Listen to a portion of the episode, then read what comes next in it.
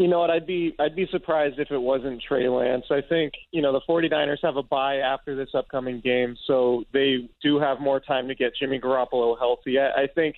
you look at what happened last year when Jimmy Garoppolo suffered his high ankle sprain against New York, and then he probably came back too early in that Dolphins game um, where he got picked a couple times and the 49ers got blown out by by that team.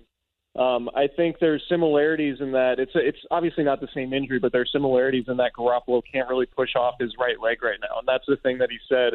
um, that in, that was the reason that he couldn't stay in the game on Sunday was that he couldn't push off that right calf and and put any power behind his throws, and you could even see it on the touchdown to Ross Dwelley. He kind of lobbed it up there and didn't didn't really power power through that ball. So um, ultimately, the decision is: do you play Trey Lance, the guy you invested all that draft capital in in, in the off season, or a, a hobbled Jimmy Garoppolo?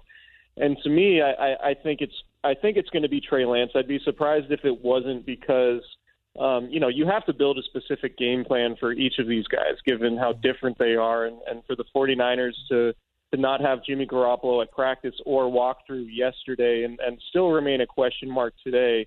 uh, you know that you're kind of wasting time if you're planning on playing Jimmy Garoppolo when when you could be implementing a game plan for Trey Lance, who's healthy and ready. And look, this is why you this is one of the reasons why you got Trey Lance. Some of the the messaging from Kyle Shanahan was always, you know, if Jimmy Garoppolo gets hurt, we need to have a better plan B than than what they've had in previous seasons. And this is an opportunity to to showcase that plan B and and use uh, utilize an element of you know surprise and unscouted looks, given that Trey Lance hasn't played a whole lot. So, you know, I'm sure the 49ers will do some things they haven't put on tape yet in the first four games on Sunday if Trey Lance is a starter, and and I think that's you know that's my expectation is that Trey Lance will play, and, and given that the 49ers have a bye the next week, they could give Jimmy Garoppolo two weeks to heal and then reevaluate after the bye ahead of that Colts game.